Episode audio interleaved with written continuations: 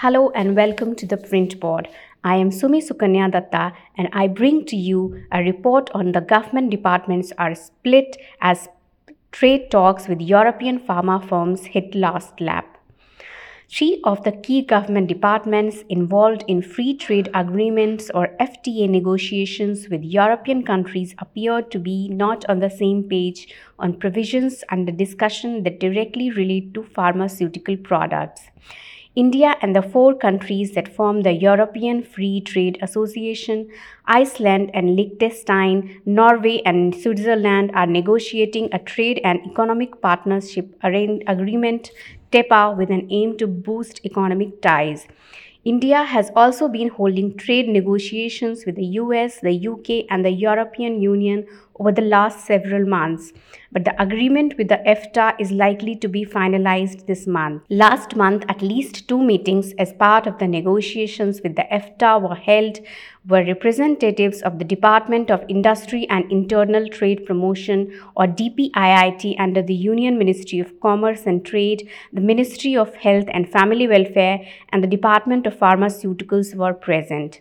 Representatives of the Organization of Pharmaceutical Producers of India or OPPI, which represents multinational drug makers, and the Indian Pharmaceutical Alliance or IPA, a network of research based Indian pharma companies, were also invited for the meetings.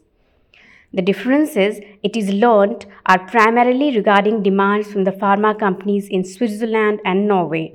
Following the meeting, the DPIIT has supported several provisions of the TRIPS Plus that the foreign pharma companies are pushing for, but the Health Ministry and the DOP are opposing them. A senior government source was present in the meeting informed us.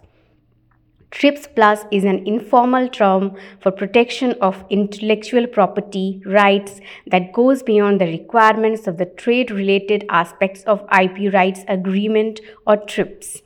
These are norms for higher levels of protection advocated by the developed countries but not prescribed by the World Trade Organization's TRIPS regime. India is WTO TRIPS compliant and as of now, the provisions under the country's Patents Act 1970 are aligned with the regime. A second official present in the meeting told us that the reservations expressed by some government departments on the proposed clauses are on the grounds that they will hamper patients' access to life saving drugs and also hurt the local pharmaceutical industry. While the foreign drug makers stand to gain from the proposed provisions, there seems no benefit to India from the suggested clauses. Among the provisions being pushed by foreign pharma company is introduction of the Regulatory Data Protection System or RDP, also known as data exclusivity for new drugs.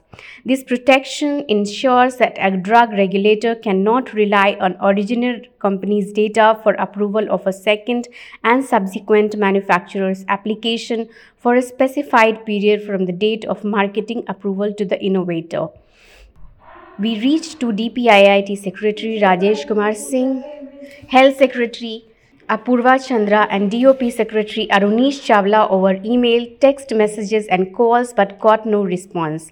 This report will be updated if and when a response is received. When contacted, the OPPI told us that the association and its member companies were given an opportunity to submit their perspective on behalf of innovative pharma companies. OPPI expressed its support for the creation of an innovative ecosystem in the country and sought to clarify that RDP is not just for MNC pharma companies but will particularly help in spurring innovation in Ayush phyto products that are not permitted patent production under the Patents Act as investments in development of products that do not otherwise qualify for patents can also benefit from market exclusivity for a certain period, according to OPPI Director General Anil Matai. He said that the innovative biopharmaceutical industry uses its scientific and technical expertise to research, develop, manufacture, and distribute safe and effective treatment and vaccines to patients around the world. But IPA Secretary General Sudarshan Jain countered the claims, stressing that RDP related provisions once introduced in the country's patent norms, will prove detrimental to India's drug industry and patients. His opinions were echoed by K.M. Gopakumar, legal advisor and senior researcher at Third World Network. He said that a number of life saving drugs, when under patent, remain unaffordable to Indian patients. Once the patent norms get tougher, the patients will suffer even more. That's all we have in this episode. Thank you so much for listening.